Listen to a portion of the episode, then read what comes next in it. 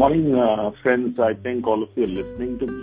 And uh, my name is Santosh Joseph. And uh, I think um, uh, Paresh might have already introduced myself. Am I right, Pareshji? Yes, sir. I have already. Okay. okay. So I hail from a very small place called Udaipur, which is close to Gujarat, that's in Rajasthan. But rest of the things, any which ways, uh, Pareshji might have told, so I can understand a little bit of Gujarati because uh, uh, due to the vicinity to the Gujarati state. All right. So today's topic, what I thought was, which was pertinent for today's uh, situation, which is prevailing, was change. So you guys are all software engineers uh, around, and you can understand the difference between a variable and a constant. So when we look at what is change, there is a a good saying that change is the only constant. So when we say that if we are looking at change, change is variable, and we say that change is the only constant.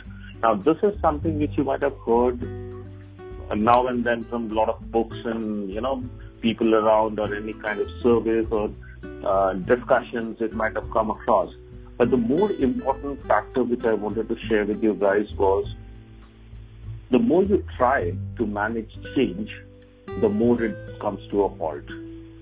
It means that change is something which has to be naturally free flowing rather than you trying to manage it. So now, uh, it would be very good that instead of getting into the bookish things and you know talking about a lot of theory, why not get into something which I've personally felt? In my introduction, uh, probably uh, might have told you that you know I had uh, a little bit of a vast of experience of 18 years as human resources, and few of the organization I was heading the human resources function. Now, I remember I, I remember one of the situations where uh, we were we were guided that we should bring the change into the system. The company was called Bosch Limited, and I was a part of the team which was supposed to be implementing the FICO module of SAP. FICO stands for Finance and Costing, and um, and at that time I realized that people are not the way you look at them. All right. And when we look at things that, and, and we can relate to a lot of things that sometimes we say that people won't change. Sometimes people say that, you know, it, the change is something like pushing a big boulder uphill. Some people tell it on your face that it's tough, it's crazy. Why do you want to do it? The simple reason was when we were trying to implement SAP, we already had a system from Infosys system, which was uh, based on an AS400 system, and that was a, a CLI, basically command line interface. And people were very, very confident and they were very uh, comfortable with the system because it was very fast. SAP, though it was a GUI and there was a host of features, but they were reluctant. They didn't want to get into it. And and you you felt that for a small change, with a very small change into the entire system, personally you had to infuse a lot of energy. Okay, and I I, I'll tell you a few examples. Like we made a small dashboard for the CEO for him to take informed decisions. It took us a couple of months to develop it, and later on, he never used it. That was the pity of it. We even had some uh, reports which we had developed for the white collar, and later on, we found that they used it for a couple of months, but then they left it. I also remember a situation when we were trying to tell it to the people in the organization. This was a uh, uh, opening meeting in one of the branches, and one of the executives just walked off. And it was very demeaning in many of the places that when you're trying to bring in change, people behave in some ways which are unprecedented and unknown.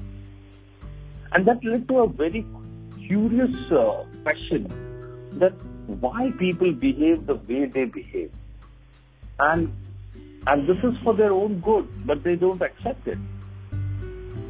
And in the course of the years, when this question was always pondering in my mind that why people behave in the way they behave, and many years later, even after you know undergoing a lot of leadership programs and talking to a lot of good mentors in the industry, I could not even uh, arrive at a figure telling that uh, can I get a secret sauce which could be equally be applicable across? And I can say that okay, A plus B is C. I could not come across that secret sauce. But during the course of this experience, I learned one important thing which was to manage resistance. It was not change, it was resistance. So when we look at resistance, so I'm now switching gears. So you have to understand that from change, I'm moving to resistance now. So what is resistance? So when we look at the dictionary definition of resistance, I'll try to give it to you in the scientific manner that any force that slows down or prevents motion. So if there is resistance, either it will slow down the motion or it will stop the motion. So that's called resistance. And and we don't see people changing or doing things the way you want and we label them as these are resistant people. Now, when you compare these two things, change is a different thing that you want to move from A to B. Between A and B, there is something known as resistance. And people actually go to innovative ways other than telling you no.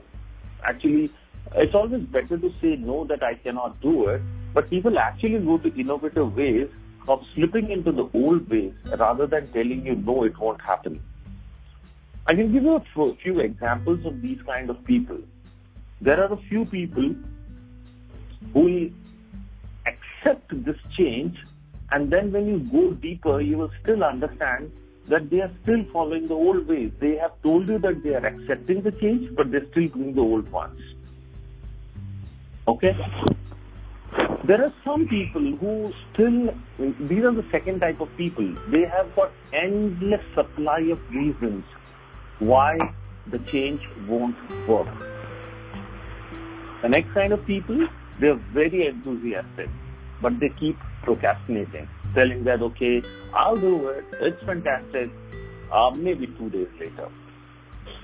Some people, you know, they start avoiding you. They'll, they'll exactly tell you that, okay, fine, uh, can I meet you later? Tomorrow I am busy. It's as if they are trying to avoid you and thinking that if they avoid me, they avoid change. It's not like that.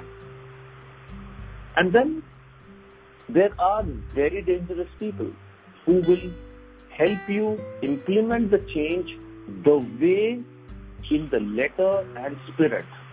The change in letter and spirit, and they will ensure that it doesn't happen, and then they'll blame you. See, I did what you wanted me to do, and it's not working. And the funny guys are like, you tell them that this is changing, they'll take it and run. And they don't know where they're running towards. They just take that, oh, it's changing, man. We have to just change it. But which direction? They don't know. They'll take it and they'll run. Now, when we look at this, something happens to you also personally. You are the change maker, and when you're trying to implement a change, and people they when they don't behave in the way you want, it becomes they versus me. So when people don't behave in the way you want them to behave and you don't find it good, then it becomes personal. Somewhere it becomes personal. Instead of becoming collaborators for the change, we also somewhere become personal onto the matter and it becomes a challenge between they versus us.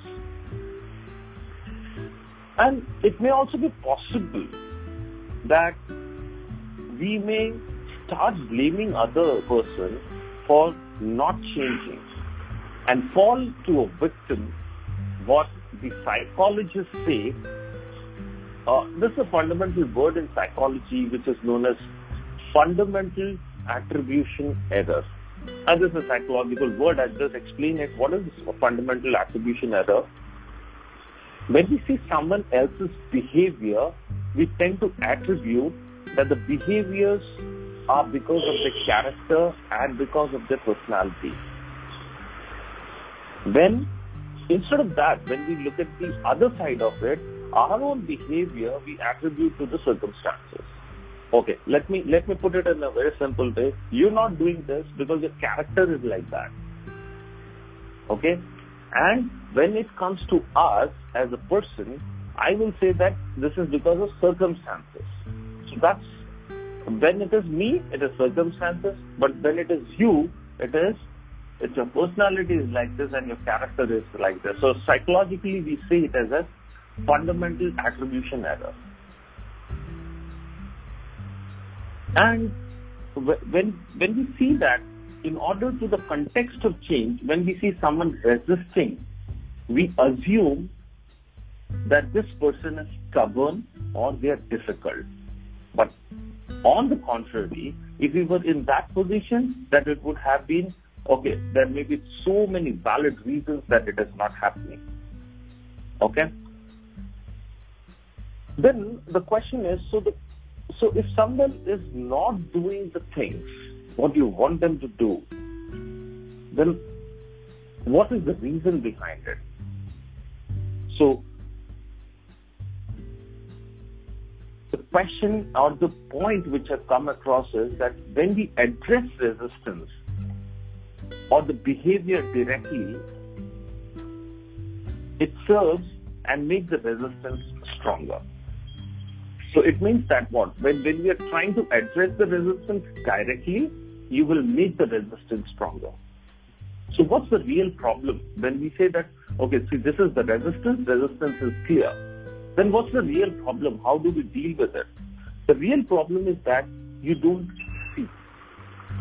It's something that on the surface you see the person reacting like this, but what is the root reason that the person is reacting like this? We can't see that.